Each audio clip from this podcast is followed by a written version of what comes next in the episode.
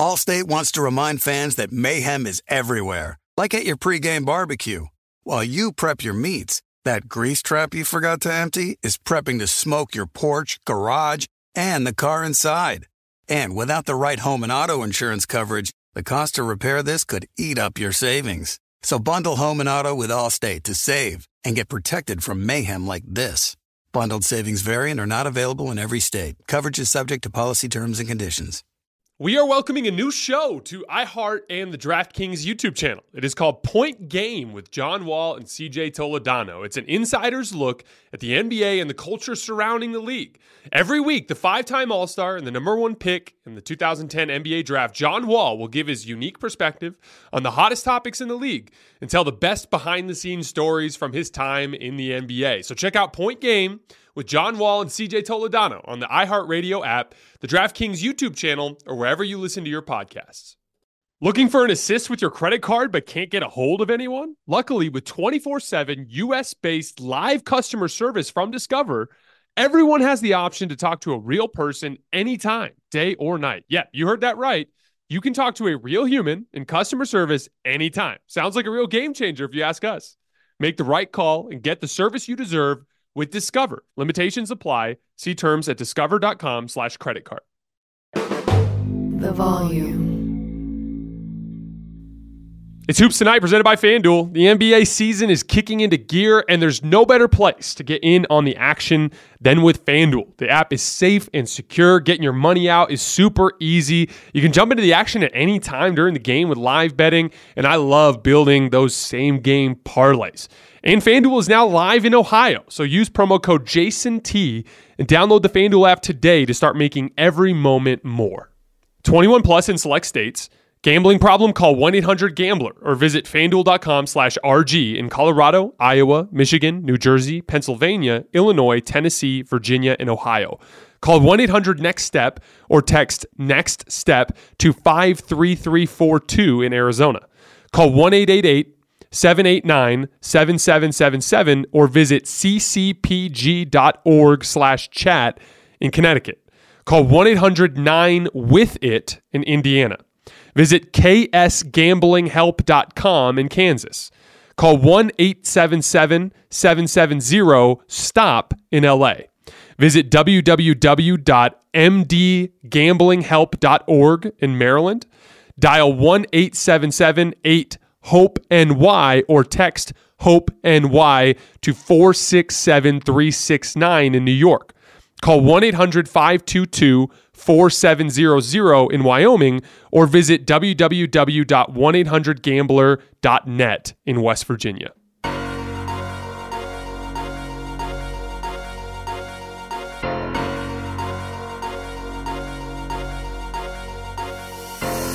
All right, welcome to Hoops Tonight, presented by FanDuel here at the Volume. Happy Wednesday, everybody. I hope all of you guys are having a great week so far. We got a fun show for you guys today. We're having my buddy Carson come on, and we are going to hit on the five biggest questions for the second half of the NBA season. Going to talk a lot about the teams near the top of the league, and then we have a little bit of an NBA draft topic at the end as well. Carson's always amazing with the draft, so I'm excited to get into that a little bit. You guys know the drill before we get started. Subscribe to the Volumes YouTube channel so you don't miss any more of our videos. Follow me on Twitter at underscore Jason LT so you guys don't miss any show announcements.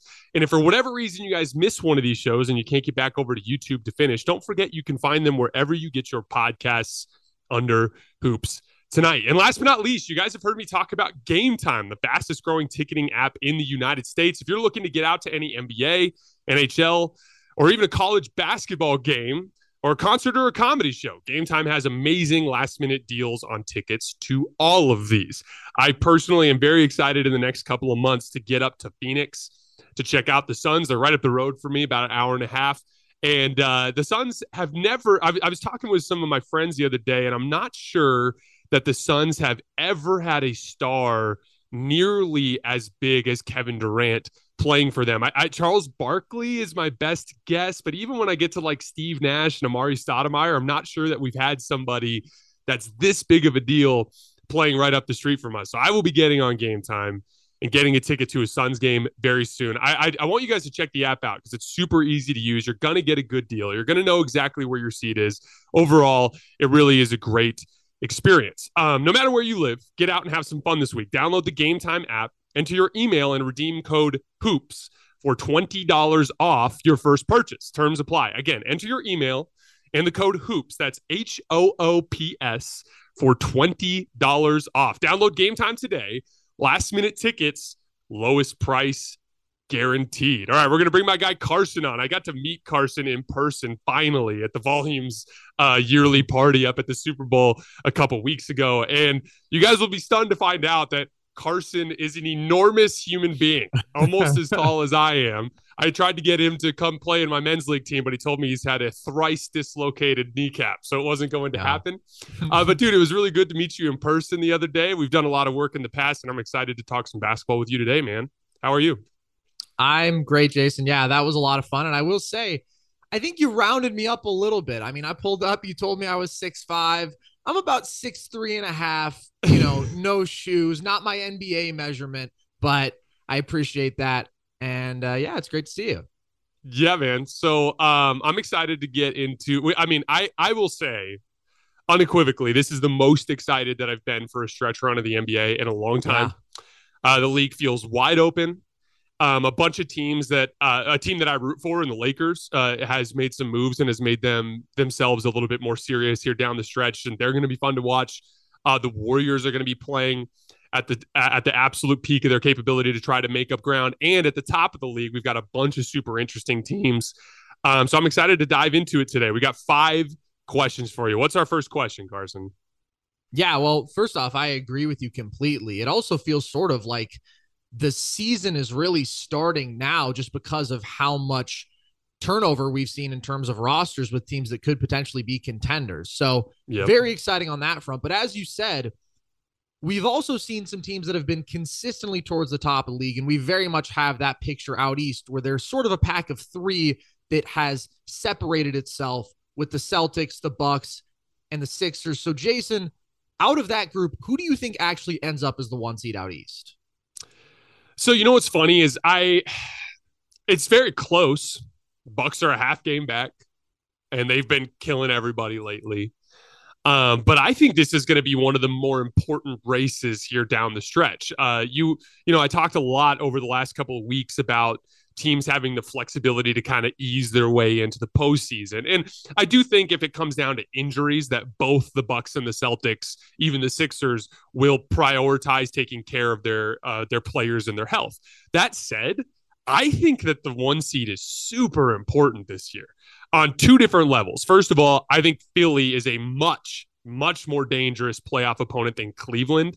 I think there's a massive drop off there. I think I would I would be almost certain that the Bucks and the Celtics would beat the Cavs. I would give the Sixers a legitimate puncher's chance to beat either of them, especially if James Harden and Joel Embiid play well. So, for starters, getting that one seed allows you a much easier path towards the conference finals, which that series is going to be a bloodbath literally and physically so like i i look at that one seed as vitally important in the east and then coming out of the west i mean the two teams that i think are most likely to win that conference are golden state and denver right now.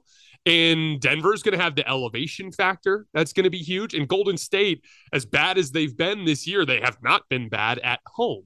And so I think home court advantage is really going to matter for those two teams. And so I think they're going to go for it. Now, the one big wrinkle here is the Celtics are getting healthy. Marcus Smart just played his uh, first game in a month on Wednesday before the All Star break.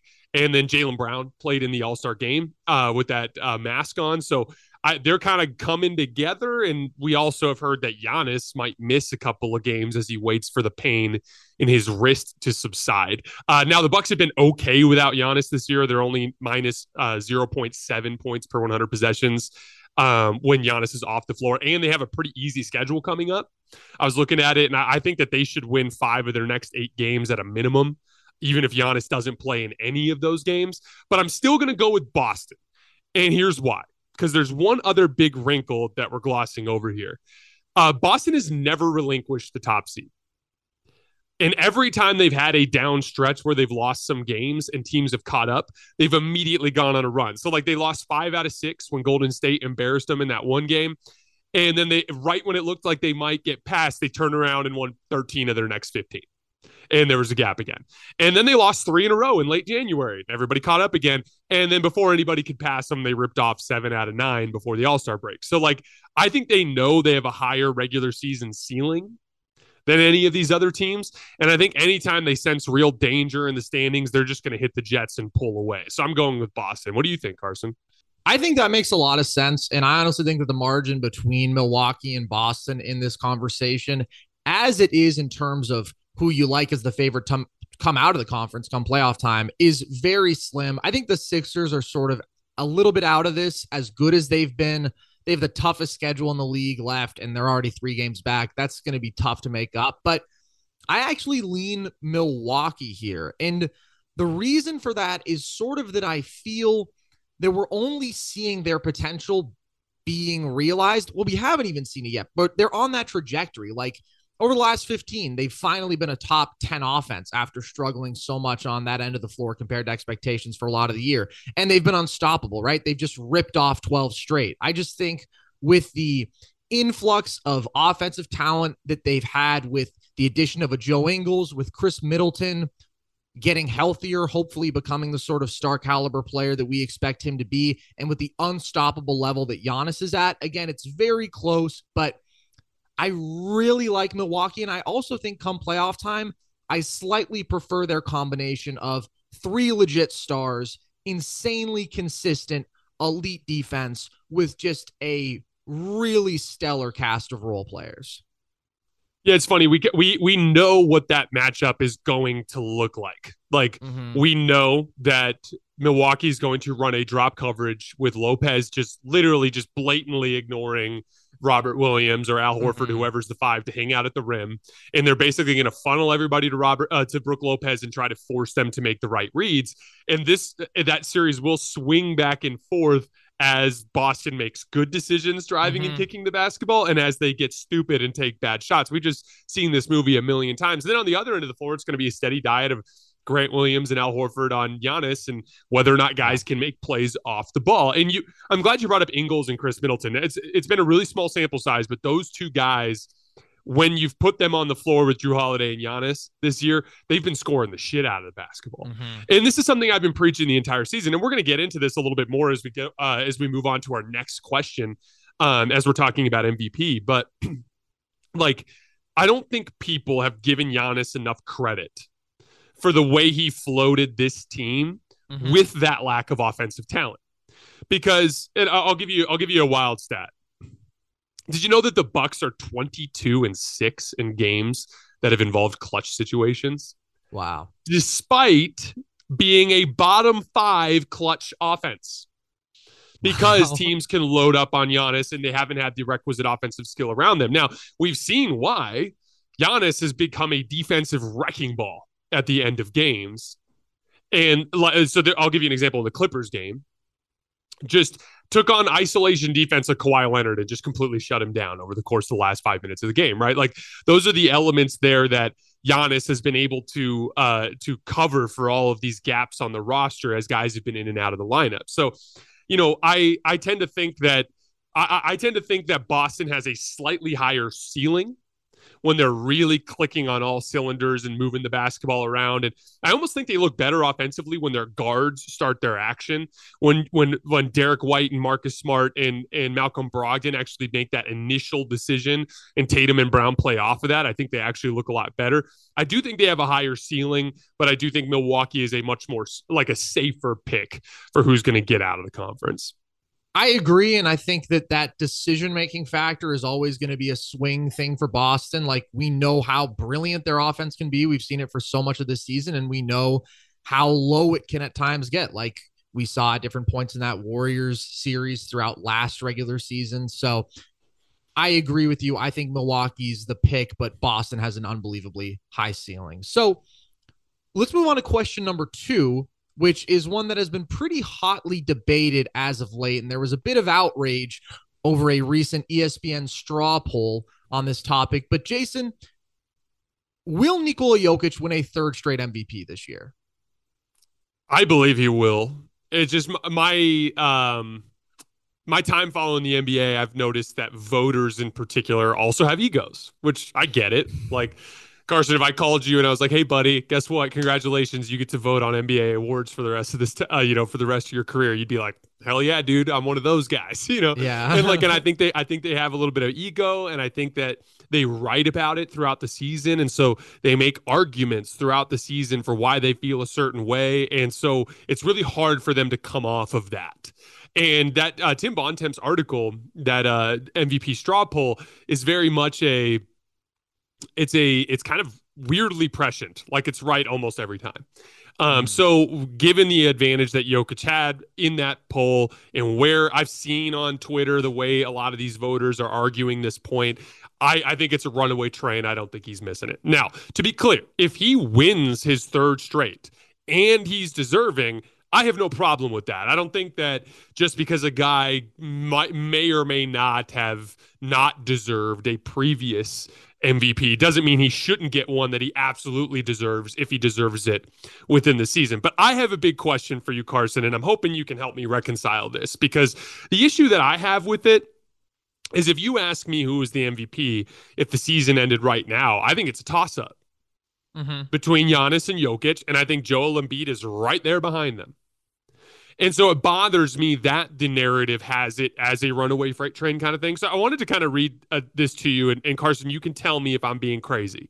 So Nikola Jokic is averaging 25, 12, and 10. He's obviously got a 70% true shooting percentage, which is absurd, although he's not relying on almost any self creation. Like he's not doing a ton of isolating or or posting up. He's he, uh, he's doing a lot of work kind of within the flow of the offense relative to some of the other guys that he's mm-hmm. competing with. That's going to lead to inflated true shooting percentages, in my opinion. The Nuggets are 41 and 18.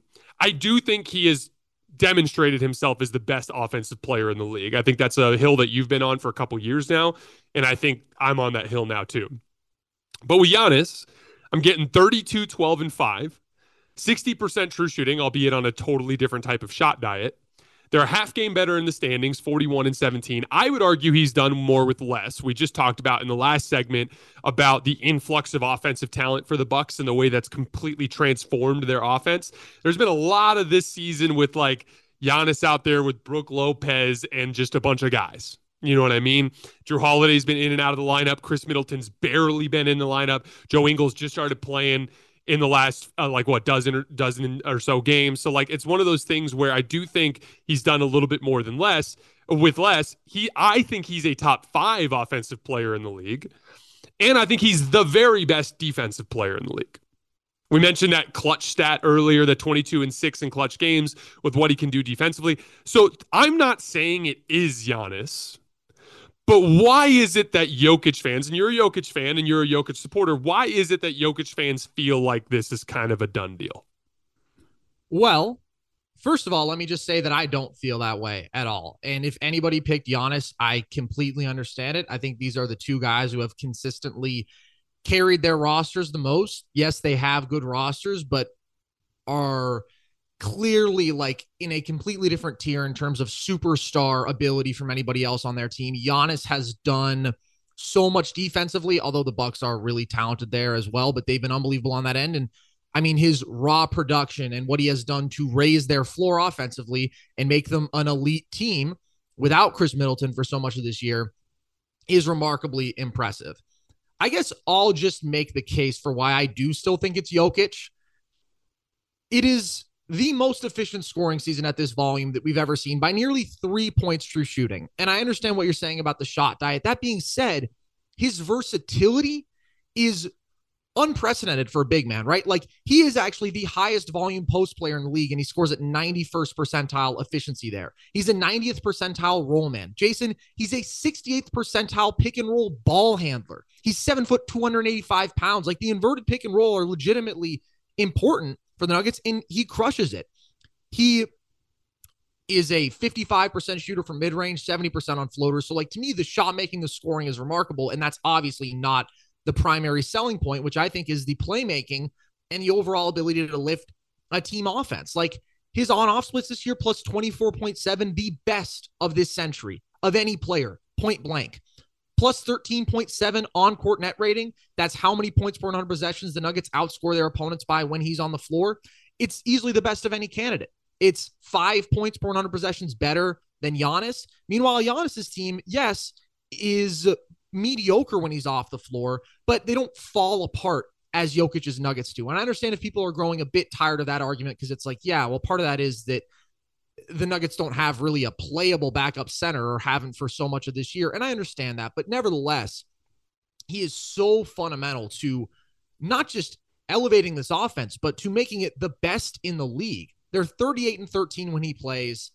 So to me, I think he's clearly the best offensive player. I think he's had the best offensive season. And I think he has had the largest impact on team success. I actually do. But I think the margin between him and Giannis is slim there. And if you want to make the two way, better all around argument for Giannis, who has also had such unbelievable offensive production and propelled his team to being elite, I really have no problem with that. I do think it's a toss up. And I could see Giannis actually taking the lead down the stretch. I mean, if the Bucks just run away with it now that they're at full strength, and I would have no problem with that. Yeah, it's interesting because uh, specifically with the uh, the shot diet stuff, I want to be clear. Like, I don't think you get bonus points for making it more difficult. I, I've, I've always, I always joke about like I'll have I'll have guys when I'm playing. Sometimes it'll be like they'll be like, "Why are you calling for a ball screen or something like that?" I'm like, "Do you think I get bonus points for scoring on you?" like, no. It's like I'm trying to win this game. Okay, like I don't care what how we go about doing it. Right? You know, it's like it, it, uh, what I appreciate about Jokic is I think the fact that he scores so much in the flow of the offense is part of what makes them such a dominant regular season team because there is mm-hmm. such a rhythm and flow to the way they play offensively. But I do, and uh, you pointed out the post up stuff, and I want to be clear. It's not like Jokic is never looking to create his own shot. Of course he does. Primarily, he's doing it out of the post. Uh, a lot of times against mismatches that are generated through the the flow of mm-hmm. his you know inverted pick and rolls and the things that he does pushing the ball in transition. But I do think there's something to be said about, especially when you get into late game situations and in the postseason, that rhythm and flow offense tends to have a little bit of a ceiling to it. You saw that in that that Philadelphia game. Like at the end of that game, Philly got in front of all of those Denver actions, and nobody on Denver wanted to uh, take and make a tough shot. And on the other end of the floor, Joel Embiid was just staring Jokic right in the eyeballs and hitting pull up jumpers in his face. So like, and and that's just one game. And there's also a version of that game where Jokic where Embiid doesn't get hot at the end, and then Denver wins, and then everyone's talking about how great Jokic is, right? So, but what what I'm just saying though is like in terms of like oh, he's having one of the most efficient scoring seasons in his in the history of the NBA. I do think that there's an important footnote there, which is that Jokic, the way that Jokic is doing it is different than a lot of the other high volume scoring seasons in NBA history. So I do think that factors into the efficiency. I do want to push back on one last thing though. I can't stand it when I hear the Jokic proponents point out the on off stats. Not that I don't appreciate the on off stats, but there's a couple of there's two huge factors there. You mentioned one of them. They don't have a good bench, at least not mm-hmm. until before the trade deadline. I do think Reggie Jackson and Thomas Bryant will help a lot in that department. But the Nuggets also use kind of a line shift system. And yeah. that's a huge difference between a way the, the way most teams in the NBA do it. Most teams in the NBA like to uh, stagger a little bit more to give themselves a little bit more continuity with talent on the floor throughout the game. The Nuggets are very much a we're running our starters and then we're going to mm-hmm. bring out our bench group. And then we're going to come back to our starters. And so that massive drop off in talent is a big part of why they struggle so much when the starters or when Jokic is off the floor. That's why you see like Kentavious Caldwell Pope's on off numbers are through the roof, right? Mm-hmm. Like there's a, a, huge part of that is the way they stagger those lineups. So you know, for Milwaukee, for instance, they run a more traditional rotation with guys in and out of the lineup. There's a lot of mm-hmm. Giannis at center as they go to their bench. So I do I do think that there's some context there. Yeah. I really put it I really put it this simple. Like these are two of the top, you know, five players in the world that are having otherworldly seasons. Jokic has a more offensive edge. Giannis has a more defensive edge. I think that I would probably end up favoring the guy provided that no one misses too much time. Like if, if Giannis goes and misses seven games here with his wrist, then it's a done deal. Like mm-hmm. Jokic gets it. And that's a huge thing with Jokic in the last few years is his availability. That dude is just always ready to play. I think even when he's missed games this year, it's been like COVID. You know what I mean? So like Mhm. he he his availability is a huge factor there. But they're close enough at this point that if if you know if it's still just a five to six game gap between the two of them in terms of playing availability, and the and the Bucks finished ahead of them in the standings, I'd probably lean towards Giannis. And I'm fine with that. And I will say, I think that those are both important and fair contextual points that you made on the on off numbers. I would then simplify it. And sure, you're still getting the value that he's playing with a lot of starters, but I think just that pure on court number, right? I mean, outscoring opposing teams by 13.7 points per 100 when he's on the floor is is remarkable, and it's the best of any of these candidates. So, I think that this should be viewed as a very even two man race. I think that Embiid, because of sort of games missed, doesn't have quite as strong of a case, although he's not too far behind in that conversation, but doesn't quite have the team success. Like the margins are slim here. So if you Mhm. want to make an Embiid case, I would hear it out. I just think it's pretty clearly the weakest of the three. But if I could just for a moment vent, Jason, from the perspective of a longtime Jokic fan, a guy who actually picked him to win MVP the season before he did it, I don't know that I want him to win this MVP because the narratives that have started, just the disgusting level of outrage and disingenuous arguments that are born out of him just being announced as a straw poll frontrunner, it's absurd. Like we're getting so many bad faith arguments. We're getting the well, hold on. Everybody ragged on Russ as a stat patter when he averaged a triple double, by the way, for which he won an MVP, an MVP that he actually didn't deserve, in my opinion, but he won the MVP. And now we're not doing the same for Jokic. It's like these could not be more different cases, right? Jokic has led the best offense in basketball without another legitimate star. He is this remarkable blend of efficiency and offensive versatility and playmaking. There's a massive impact on winning, right? Russ's team offense was 16th. Russ was wildly inefficient. Russ was, by the way, having his rebounds padded. Like Steven Adams was trying to get him the ball so that he could initiate the offense more quickly. Look at his contested rebound rate. And then I just think the playoff success argument, it's like if you think anybody could have contended with the Nuggets roster the last two years, you're tripping. Facundo Campazzo and Austin Rivers were their starting guards in a playoff series. They haven't had Jamal Murray. And Jokic has been incredible. So I just think it's going to put him in just an absurd position of people being like, all right, well, you got three MVPs. You need to win a ring right now or you're a fraud. And it's like, well, this is actually his first title caliber roster. And guess what? There's other title caliber rosters out there. Like, I just think it's going to be unfair on that front. But Let me let me get off my commend you, now. Carson, really Yeah. quickly before we move on. You went through that entire debate without mentioning a single catch-all metric, which is all I've been seeing on the damn Twitter timeline Yeah. over the course of the last couple of weeks, which drives me completely insane. You made a basketball case for it, and I sincerely appreciate that. Well, Jason, you are you and I are aligned in our dislike of catch-all one number metrics. I think the idea that we could encapsulate a basketball player's value with one number is absurd, and I think defensive metrics are overwhelmingly offensively bad. Uh, but that's a conversation for another day. And by the way, defensive metrics clearly overrate Jokic. There's no doubt about that. But I think he's the best offensive player in basketball. I think his impact on team success in this regular season has still been unrivaled. But Giannis is incredible. And we've known from the jump that this was going to be an MVP race for the ages. And I think it's lived up to the hype. We are welcoming a new show to iHeart and the DraftKings YouTube channel. It is called Point Game with John Wall and CJ Toledano. It is an insider's look at the NBA and the culture surrounding the league. Every week, the five time All Star and number one pick in the 2010 NBA draft, John Wall will give his unique perspective on the hottest topics in the league and tell the best behind the scenes stories from his time in the NBA. CJ will bring his A list comedian buddies to keep it light and fire off some hoops takes. Plus, John will be inviting current and former NBA players, friends, and teammates to join the show as well to give their unfiltered accounts of what really goes on in the league from a player's perspective. So check out Point Game with John Wall and CJ Toledano on the iHeartRadio app, the DraftKings YouTube channel, or wherever you listen to your podcasts. Allstate wants to remind fans that mayhem is everywhere, like at your pregame barbecue. While you prep your meats, that grease trap you forgot to empty is prepping to smoke your porch, garage, and the car inside. And without the right home and auto insurance coverage, the cost to repair this could eat up your savings. So bundle home and auto with Allstate to save and get protected from mayhem like this.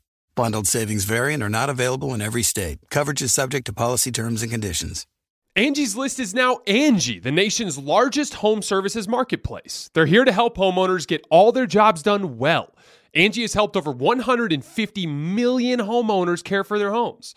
Whatever your home project, big or small, indoor or outdoor, Come to Angie to connect with and hire skilled professionals to get the job done well. something I've always been a big believer in. When you try to take projects on yourself, you usually don't know what you're doing. You usually end up making mistakes, and it can be a big headache. And so, not only can a professional from Angie get the job done more efficiently, but they also are people that you can support within your community as local businesses. With over 200,000 pros, in their network, Angi makes it easy to research, compare, and hire pros to ensure a job is done well. With 29 years of experience combined with new digital tools to simplify the process, Angi makes completing home projects easy. Consider Angi your hub for all your home improvement needs. They can help you find the best price for your project by comparing quotes from multiple pros in just a few taps or book services at an upfront price based on local data. Angi has cost guides that will tell you what others have paid for similar projects both nationally and in your area, and the app is free and easy to use. Get started at Angi.com. That's A-N-G-I.com or download the app today. Bet the NBA on TNT with a no-sweat same-game parlay from FanDuel, America's number one sportsbook. It doesn't matter if you're new to FanDuel or already have an account. Every Thursday night, you'll get bonus bets back if your same-game parlay doesn't hit. NBA same game parlays are the perfect way to combine your bets for a chance at a bigger payday.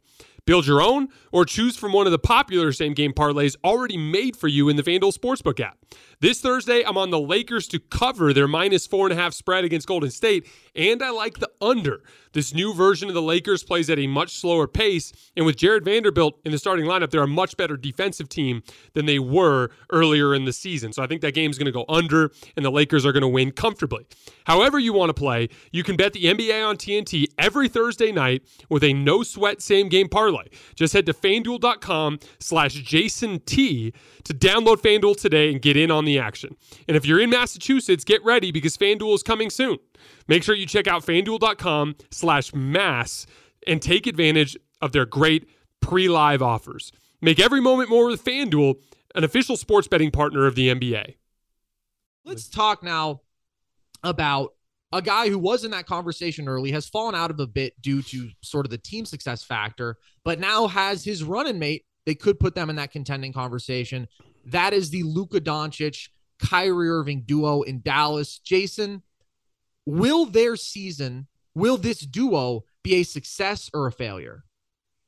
I think it's certainly possible. I, I, don't think this season is the is the season to properly evaluate them. I mean, just everything we know about playoff basketball. I've pointed this out on the show before, but you need a certain amount of of defensive front court talent to have any chance to win the title. Just look at every defensive front court that's won the title in the last like 30 years and you're you're not like the weakest one you'll find in there is maybe like you know Dirk Nowitzki and Tyson Chandler, who Tyson Chandler was an awesome rim protector at that mm-hmm. point, right? Like you're just not going to be able to compete in the NBA playoffs without real defensive front court versatility. Um, and so a lot of it's played out exactly like we expected. We talked about a real uh, a real secondary ball handler to help with usage and things along those lines, and to give a different kind of change up to Luka, elevating them on offense, but then really, really struggling on the defensive end. And that's exactly what's happened. So here's the lineup data so far since Kyrie's come to Dallas. With both Luka and Kyrie on the floor in 109 possessions, they are plus 10.5 net with a defensive rating of 121. So they're beating the crap out of teams despite giving up an egregious amount of points. And it's because they have an offensive rating up over 131 points per 100 possessions. When Kyrie's on the floor without Luka, they've done they've had 199 possessions of that so far a 116 defensive rating, 123 offensive rating, plus seven net. That's about as good as you're ever going to do without Luka uh, in this era. Uh, probably worth mentioning, and this is, you know, I was talking about this with Ryan uh, uh shortly after this all went down. But dude, he went right away with one practice and beat the Clippers and the Kings on the road without Luka, like like that, you know. And it, it, it always bothered me during this whole debate how everyone focused on the issues with Kyrie with while completely glossing over the fact that he is an unbelievably good basketball player. Um, so you're seeing you're seeing that benefit already there. And then this season with Luka and no Kyrie and 3,500 possessions, obviously because it's a full season, they have a 120 offensive rating and a 116 defensive rating. So they're getting really good like Luka quality offense, even when Luka's off the floor, which is the huge advantage there. Now, I think from a exes like from a actual uh, basketball standpoint, and I'm wondering if you're seeing the same thing there's a lot more tempo and pace to the way they're playing. Now, not necessarily in pushing and transition, because I was looking at the numbers. They were a 12% transition frequency without Kyrie and a 13% with him. So, not much of a tick up there. But in the half court, there's just a lot more uh, quickness of decision making with Kyrie on the floor. And I think, I think a lot of that is Kyrie initiating possessions just because he makes quicker decisions and he's he's not the super methodical approach that Luka has. But even when Luka's had the ball, I am not sure if you've noticed this, Carson, but even Luka's making quicker decisions, knowing that if if it leads to an opportunity for Kyrie to run second side action or for them to move the ball a little bit more, they're getting good, better stuff out of that, and you're seeing that reflected in the offensive ratings. But I just I th- I thought they were literally the worst watch in basketball this season for a guy like us, for guys like us who have to watch it and have to watch the good teams. I hated watching them the most because it was just so predictable. And I love Luka, but the television product, it was just so every possession looked the same. Adding Kyrie to this mix has made it a must watch team for me. And that's just a testament to the way that he's kind of made their offense more palatable. And I think it invigorates the team. Like in that game, that comeback game against Minnesota, where Anthony Edwards and Jalen uh, Jaden McDaniels shut them down on the final possession the energy that was flowing through that arena as Kylie, Kyrie led that comeback was palpable. And I think that there's there's something to be said about stagnation and the effect it has on the energy of off-ball players versus pace and tempo and movement in the way that keeps players engaged. I think Kyrie has been monumentally good for them offensively. Now the defensive end is going to be a problem, but that was never going to be something they could address within this season. That's going to be something they can look at this offseason. And the beauty of it is because of how damn good Kyrie Irving and Luka Doncic are, you can do things like get severely offensive limited players, offensively limited players, because they're pull up shooters, uh, because Luka's such a half court surgeon. You can go after front court players that have severe offensive deficiencies that specialize in what they like a guy like Stanley Johnson might be someone they look at even in within this season to shore them up on the wing but they need they need to re- like reform the front court in the offseason to have a real chance to compete. But I love this deal simply because of the fact that it makes them such a more fun and fluid offensive basketball team.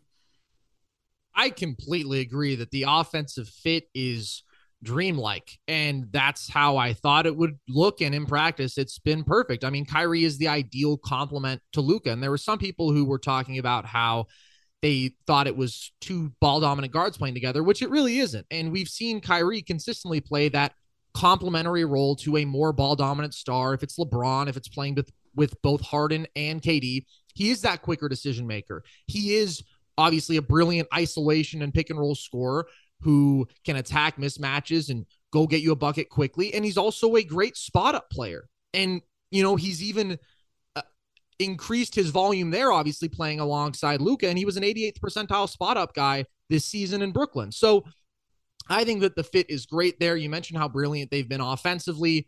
I do think, though, if you're expecting Dallas to contend this season, it's not going to happen because of what you laid out. I thought that that game against Minnesota was a defensive abomination. And I think that overall, we've seen them unable to stop people at the point of attack and then unable to challenge them at the rim. Like since they added Kyrie, they're allowing opposing teams to shoot 75% inside five feet, Jason. That's 4% worse than any other team in the league. And they're allowing the most makes per game in that area because it's like Christian Wood with his limited drop coverage is not intimidating anybody. Dwight Powell is not intimidating anybody, especially when you're dealing with two liabilities at the point of attack who you have to play for 35 minutes a night because they're by so far your best players. So I agree with you. I think this is a move that you look at as being a potential elevator in, into contention for next year because they have movable contracts with THJ. Maybe Bertans, you can attach a pick and get off that money at least. Reggie Bullock is another like mid-level size contract, although I think they probably want to keep him and they've got a couple expirings this year. So it's concerning to me still being invested in Kyrie. As good as he may be at basketball, it's just frightening to have him on an expiring deal and you never know when the volatility is going to come into play and they're not good enough yet. And so that's what's a bit scary is that it's no like, oh man, well, if Kyrie goes insane after this year, at least we had our shot at a title because they don't have that shot at a title yet. They're 24th in defensive rating. We've never seen a team that bad on that end make the finals. And so I think the precedent there is clear, but they are really good offensively. And you're right. I mean, if they shore up the wings down the line, yes, then this absolutely could be a true contending team. That's super interesting. Uh, like I'm making the case for Kyrie as a long-term upside. Mm-hmm. And the long-term element is what's so terrifying about Kyrie. Yes. now, I will say that I I think Mark Cuban is crazy enough to give him what he wants. And I mm-hmm. also think that there are severe limitations for other teams to obtaining him because sign and trades get super complicated from the standpoint of of uh, like hard capping you. So like like if the Lakers wanted him, it's like you've got kind of two options. Like if Anthony Davis plays awesome down the stretch of the season, you look to maybe do a sign and trade deal with D'Angelo Russell, but then you have to get the Mavericks on board, so you might have to give mm-hmm. up picks. And then now even if you do a double sign and trade with D'Lo and, and Kyrie, you're immediately hard capping yourself, which limits your ability this offseason to add talent around those guys. There's a bunch of like different elements that make it super complicated. And I think it really just comes down to Mark Cuban writes the check after the season. So I'm less worried about that. Um, uh, the one last thing that I thought you said that was super interesting before we move on is that spotting up part. You know, Spencer Dinwiddie was a good off ball option uh, in Dallas, and and there are there are nights where he looks like an all star. Uh, mm-hmm. But the one gigantic chasm, and I do think Kyrie is a much better on ball player than Dinwiddie. That goes without saying. But where an even larger chasm exists is in that spotting up element because. Yeah Spencer Dinwiddie is very streaky jump shooter, and in a spot up situations is someone that defenses feel at least somewhat comfortable conceding shots to. Whereas with Kyrie Irving, it's like that thing's going in every single time if you leave him open. And so I, that that element is is a huge part of their complementary offense together. But I thought I thought you laid it out pretty well. It's it's a it's a long term uh, mm-hmm. upside mm-hmm. with a player that you don't feel comfortable having a long term attachment to, and so it's going to be a an interesting challenge for them. And it's like you said, it had to be long term because they couldn't get it all done this year. They had two yep. clear needs on this roster: really high level second creator, and then that front court defense. And they had to compromise one of those, giving up Dorian Finney Smith to then gain a much better player in the category that is probably well, I don't know if it's more important to their long term ceiling. I think they really need both, but Kyrie is that first building block, you hope, alongside mm. Luka. But man, does it scare me because you just don't know, dude. I mean, he teamed up with, you know, his best buddy. And then, of course, the Nets are sort of incompetent. That fell apart.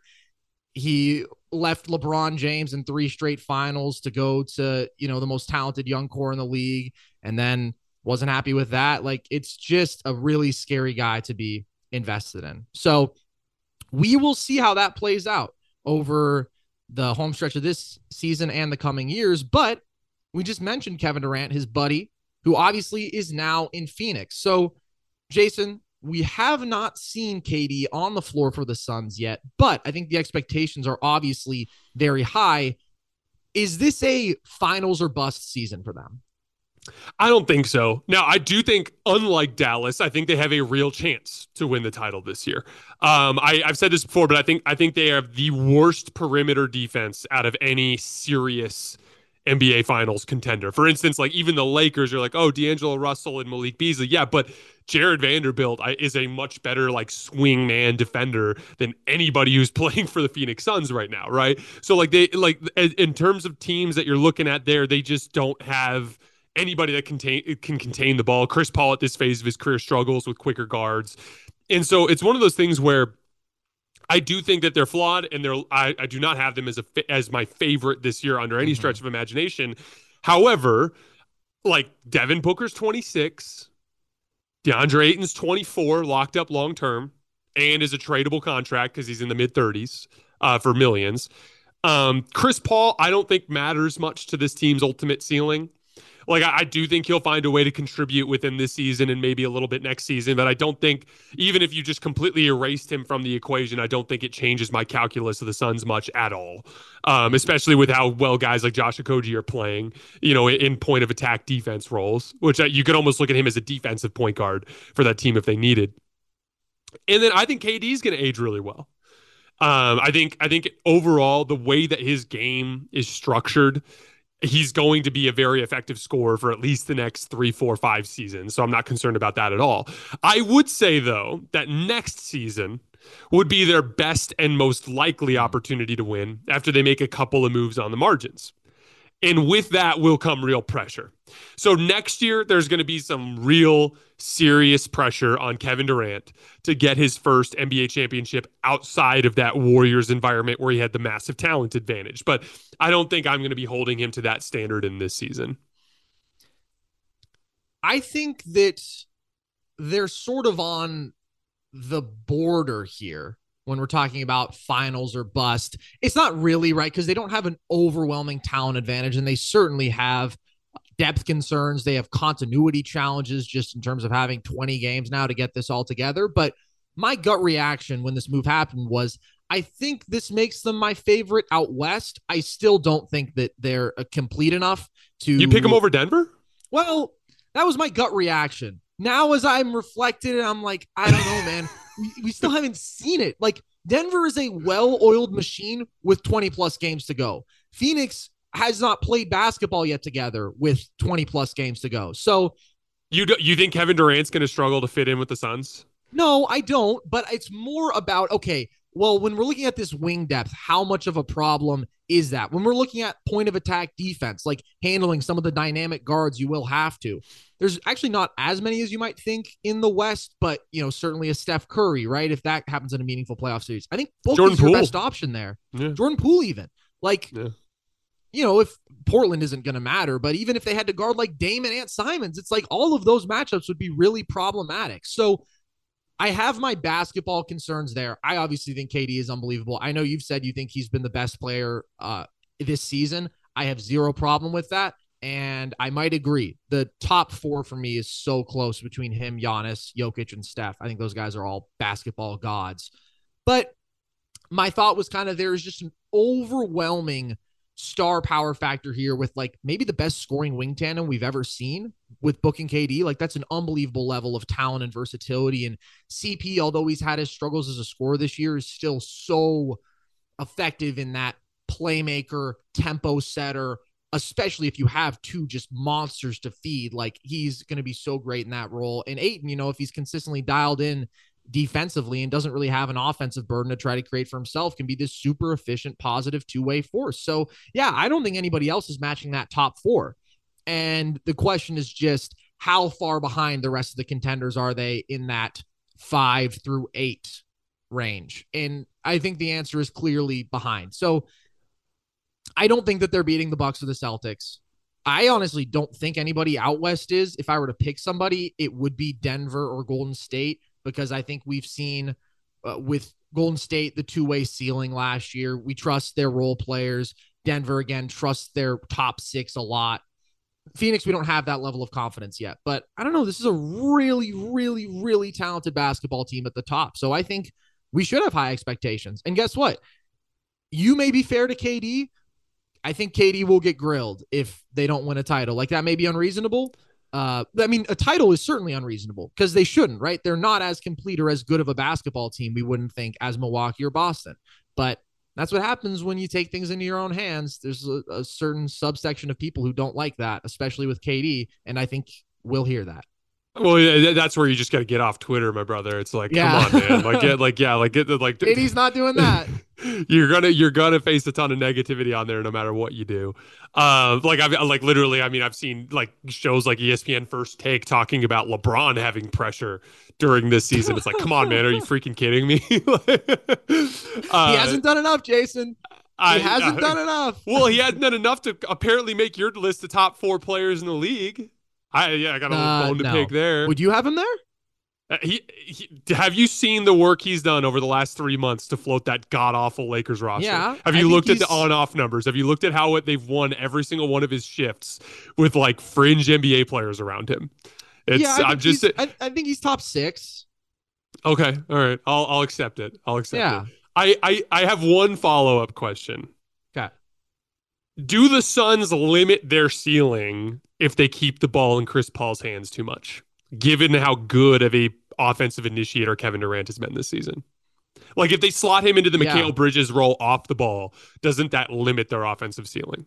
Yes, unequivocally. I mean, we know that KD is unbelievable in really any offensive role. Like we've seen him play more off ball, like in Golden State. We know that he's a lethal catch and shooter. But yeah, of course. I mean, he's been probably the best pick and roll weapon in basketball this year. And Book is also obviously an unbelievable pick and roll bucket getter and playmaker at this point. So yeah, those are your two guys. Uh, but I do still think there's value in being able to run actions for those guys, getting them open away from the ball. That having CP being so savvy in that role, it's just nice to have that variety and to be able to create them looks in different ways. And I think Phoenix can do that at a level for their star wings that I don't know if anybody else around the league can. So when it comes down to it, yeah, I mean, we I think we could see CP get phased out a little bit, but also I mean, he's still the lethal switch hunter, man. Like he hasn't been quite as good at his signature mid-range, short-range shot making this year, but we know what he's done the last two playoffs. I mean, his scoring skyrockets and he just will run pick and roll at the weakest defensive player time and again and again and get that switch. And if you're playing drop, it's just, oh, wow, CP wants to shoot 65% from mid range. Okay. So I think having that as your third guy offensively with the ability to pick his spots as a scorer and with his playmaking genius, I still think CP3 really helps this team. I do. I think I think he helps, and I, I think there's a role for him, especially in bench groups. I just look at it like this. I know I know the way Kevin Durant's going to look at this. He's going to be like, mm-hmm. "All right, guys, you just keep playing ball the way you have. I'll slide into that Mikal Bridges role. Yeah. We'll make this whole thing work." I know that's what KD's been saying behind the scenes. I just that just seems like something he would do. And the way I look at it is, you're right. Like Devin Booker coming up in that Spain pick and roll action, getting shots has worked well. Chris Paul switch hunting and doing all that stuff has worked well. But Kevin Durant is one of the small handful of players, like the two or three players in the league this year, where every team in the NBA has been like trap every one of his pick and rolls. Like mm-hmm. we cannot allow this guy to come off of this pick and roll clean. And playing four on three in the back end with Kyrie and you know Ben Simmons and Nick Claxton and Royce O'Neale has generated absurd offensive ratings. Just imagine if that's Chris Paul, Devin Booker, DeAndre Ayton, mm-hmm. and Josh Okogie or, or or whoever it is that's in that spot. I think that the ultimate offensive ceiling of this team is Kevin Durant has the damn basketball. And so I'm just really curious how long it takes them to get there because I do think they'll eventually go that route, especially mm-hmm. when the chips are down. But like you talk about continuity, like those four on threes, you build continuity in making those quick decisions in those four on threes. And I'd like to see them get more practice with that in the coming weeks. I, that, that's just one of those like small little storylines with the Suns offense yeah. that I'm going to be keeping an eye on here in the next couple months. And I think it's a very interesting one. And I think it's a good point, right? KD's your mm. best player. He's your best offensive engine. And mm. it would be interesting to see CP3 back in sort of an off ball role, which the only time we've seen in his career was Houston with James Harden. But, you know, he pr- did pretty darn well in that. Obviously, I don't think he's quite the same player he was, but great decision maker. Again, can be incredibly effective as a shooter. So a guy who can pick his spots and still really have a pronounced impact. Okay. We've done a lot of talking about the best in the league here, Jason, of course, as we enter the home stretch. But on the flip side of that, we have the tankathon going on, which is inevitable in today's NBA, but especially this year, given the prizes at the top of the draft that have been discussed so much with Victor Wembanyama and with Scoot. Jason, we've already done a decent amount of talking about those guys. So I went ahead. I told you that my next favorite guy in this class is Amen Thompson, uh, the over team overtime elite guy. Have you had a chance to take a look at him? What are your thoughts? Yeah, I took a look at him yesterday. Uh, uh, thank God for synergy; makes it a lot easier to get a good get uh, to get a good feel for these players in a short amount of time. you know, I think he's one of the best wing prospects I've seen in a long time from the standpoint of his physical tools. Mm. Um, he's extremely raw. The jump shot has miles and miles to go. Like he's not just missing shots, he's missing them badly. Yeah. Um, there's going to be need to be tweaks to the form. There's a little bit of stuff with like the way he sees the floor. He, he, he, he, like just flies into into packed paints without really making reads of where the help is, and he'll turn the basketball over. And a lot of young basketball player stuff there, but just strictly from the standpoint of his physical tools. You know, we see a lot of like really twitchy and springy wings, and he obviously has that twitch and he's got that spring. But what he has that I find super fascinating is he's got that like downhill element like that real straight line power going downhill that we don't see from a lot of wings these days, you know?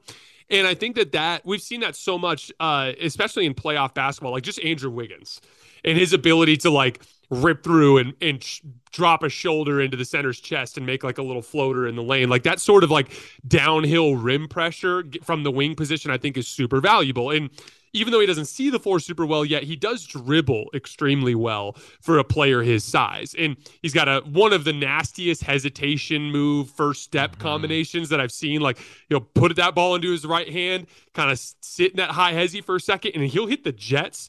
And there's like a ridiculous first step. He's got that LeBron off arm thing where he extends that left arm out and just starts clearing space. And like you're watching these guys uh, in the footage that I've been watching really sitting on his drive because he can't shoot, and he's still just getting persistent mm-hmm. rim pressure as a downhill guy. This is what drew me so much to Anthony Edwards was that real combination of downhill power with his vertical athleticism, his pull up jump shooting, and all those different things. That's something that I've been placing a lot of value on around the league. I mean, even just uh, Shai Gilgeous-Alexander is one of my favorite guards because of his persistent ability to get to the rim. Like that, I've just, especially in playoff basketball and the way that warps defenses and the way that defenses are kind of spread out these days, I put a lot of value to that. Now, it's got a, a lot, like I said, a lot of stuff he's got to clean up. Um, the jumper's got, like it, he's going to have to have like a five year plan to fix his jump shot. Like yes. it's it's that far away. Um, and, and the floor vision stuff you know, what's funny is he actually impresses me as a passer uh, from the standpoint of like these rifle cross court passes because yeah. he that he can throw over the top of the defense, but he struggles a little bit with the with the pile driving into just you know throngs of people and turning the basketball over. I I I find I I like this is a guy that you'd probably look at as a potential number one pick in some other drafts in recent yeah. NBA history, just because that physical profile at the wing, dude, he's kind of he's got wide shoulders and he's already filled out pretty well too. Like he he he was it was kind of jarring to watch because I just haven't seen a wing prospect like that in a long time. He's incredibly unique, I think. Like first off, probably along with his twin brother, by the way, who for those who don't know was maybe also going to be a top five pick in this class, Ausar. Is that maybe the, guy that I kept seeing on the footage where I thought it was yes. the player? yeah, yes. I was like, I was like who's this correct. guy that looks exactly like him? yes. And they wear so one funny. and zero. So, yeah. And they're actually pretty similar basketball players. There's a few differences that I think makes Amen a better prospect. Primarily, in my opinion, that I love his playmaking ceiling. And I think I've been more impressed by his vision than you. I do agree. Sometimes he just sort of barrels into traffic. And I also think the key with him all around is polish, right? I mean, I think his handle needs to be a little bit tighter and better in traffic. He needs to be a better finisher. Uh, he needs to add like a floater element to his game. And his jump shot is not polished, it's broken. It's, as you said, I mean, needs to be completely reworked mechanically, especially given that he doesn't even have like natural touch to carry it. So not only is his lower body totally out of whack. And I think at times his follow through, he just doesn't have that touch to begin with. Like he's not a good free throw shooter. So that is going to be a huge swing factor for him. But you have this six seven super athlete. I mean, unbelievably in terms of quickness, unbelievable in terms of vertical ability, who is this insane pure passer. Like you talk about the ability to rifle stuff one handed is incredible. And he's very inventive, like no looks jump passes. He disguises them well and he's accurate. He's consistently accurate at a level that if you saw from any NBA guard, you'd be like, oh, wow. I mean, that guy's a playmaker. And is that six seven, so he can see so much. He sees over the top of a lot of these defenders. And I do think his vision is generally pretty good. I think that I actually kind of like that, although he's this super athlete, he does do a nice job of playing at a relatively controlled pace, I think. Not to say that he's Dude, perfect there. Blown away by the way he handled ball pressure in the footage that I watched. And what I like is he sort of has that natural NBA tempo. Like you need to have change in pace, right? Look at Ja. I mean, he's the master of trapping guys behind him and still hitting the floaters and all that, on top of being this insane pure athlete. But Amen, I think, has some of those tools. He comes around a screen, he gets his hang dribble, and he sort of surveys, okay, you know, what is this pick and roll coverage? Am I going to have the lob here? Am I going to have a shooter? And I think, given his athleticism, given his passing ability, it's good that he sees the floor that way and has that point guard mindset. Like, I think he loves playmaking, and I think that he looks to do it consistently. So, I think you said it very well. Oh, also, by the way, this is a guy who I think is a very high two way ceiling, like great lateral athlete, long, really good ball instincts, and generally pretty committed to that end. And he's a transition monster, as I'm Mhm. sure anybody can imagine. This six seven insane athlete handling the ball, running the floor as a wing, just lethal there. So if you plop this guy in like 2020 with Ant, who was this incredible athlete, but was a flawed prospect, I think, playmaking questions, defensive consistency questions, all that. Yeah, he'd be right up there for the number one prospect. He's an insane ceiling.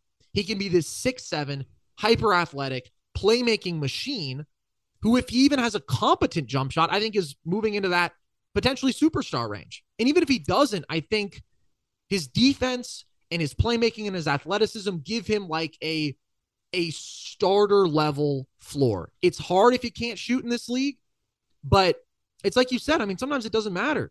You could drop and, and you can sit on his drives, and he might still beat you. So I really, really like him, man. And again, like you don't have to be a great jump shooter if you're Yeah. great at everything else. What you need Right. Is like a base, like anything in the low 30s Yeah, is going to be if he is a willing shooter. Like that's the thing that everyone that I wish Ben Simmons could figure out. Like, dude, no one's expecting you to go shoot 40%. mm-hmm. There like but you have to have a you and what I have liked about Amen is he's he is an aggressive jump shooter. Like he's taking them things. He's just not making them. you know what I mean? So like like like he will he will take a step back three and he will if if you sag way off of him, he will rise up and shoot. He does have the um he does have the wherewithal and the willingness to take the shot. He just needs to uh, get up to a certain point. And in NBA offenses, they're going to find a way to make him useful because he does everything else so well, because he passes so well, because he can handle ball pressure and bring the ball up the floor. He can, you know, get you into your offense in, in that sense, like that transition threat. There's going to be so many other ways that he can im- impact the game.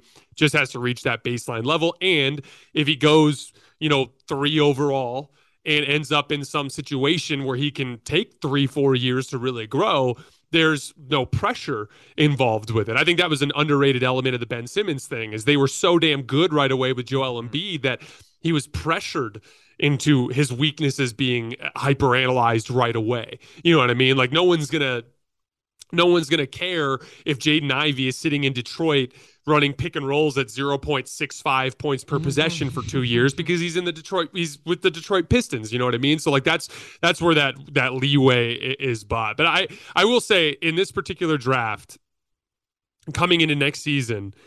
I I understand now why you know why the Jazz made the deal they did at the deadline uh, to Danny Ainge getting them down into a situation where they can tank a little more. I I can see now why Oklahoma City with that kind of like, oh, let's trade Mike Muscala out of here kind of deal, where it's like there's just a very good chance of you getting a very good player at the at the top of this draft, and it's just not something that we see very often. Yeah, but I will say every year, especially over the last few, it feels like, oh my God, what an incredible draft class because prospects are getting better.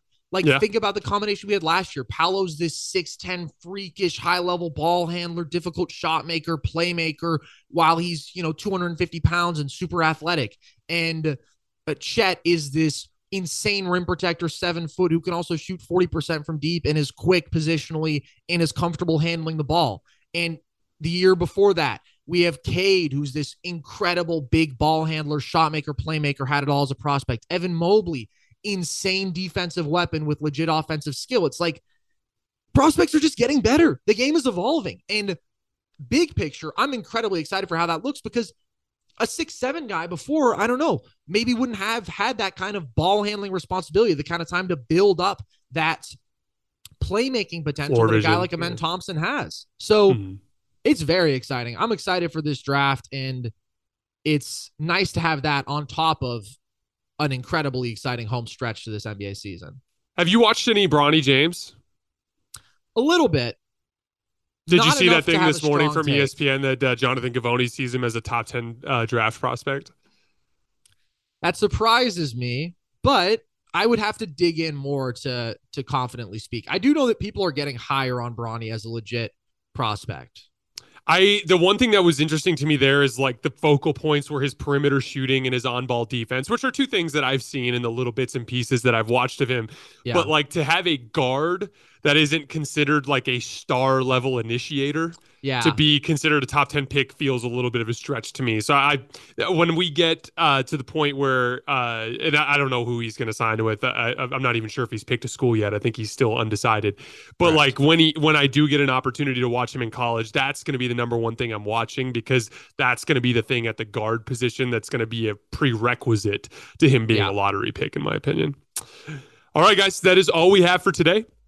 As always, we sincerely appreciate your support. We're going to be uh, starting things back up tomorrow night on AMP right after the final buzzer of Lakers Warriors. And then it's going to be a grind for the next three and a half months. Tons and tons of basketball. We are very, very excited.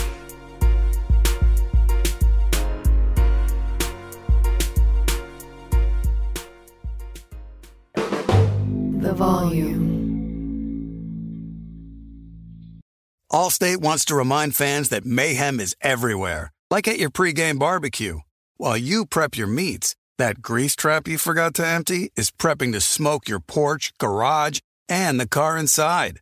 And without the right home and auto insurance coverage, the cost to repair this could eat up your savings. So bundle home and auto with Allstate to save and get protected from mayhem like this.